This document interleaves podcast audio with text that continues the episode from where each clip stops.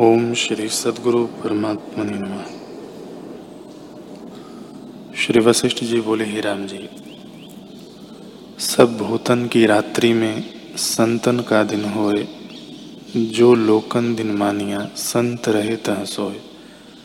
ज्ञानी परमार्थ तत्व में जागते हैं और संसार की ओर से सो रहे हैं।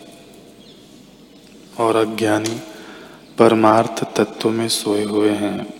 और संसार की ओर से सावधान है। हे राम जी, यह जगत मन से उदय हुआ है। ज्ञानी का मन सतपद को प्राप्त हुआ है। इससे इस जगत की भावना नहीं होती।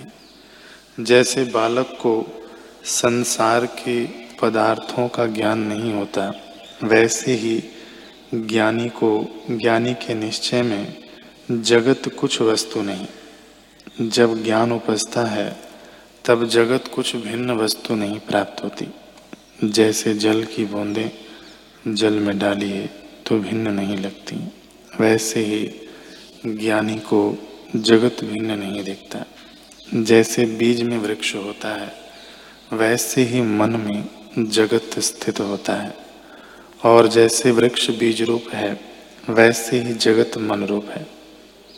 जब जगत नष्ट होगा, तब मन भी नष्ट हो जाएगा। और मन नष्ट होगा, तब दृश्य भी नष्ट होगा। एक का अभाव होने पर दोनों का अभाव हो जाता है।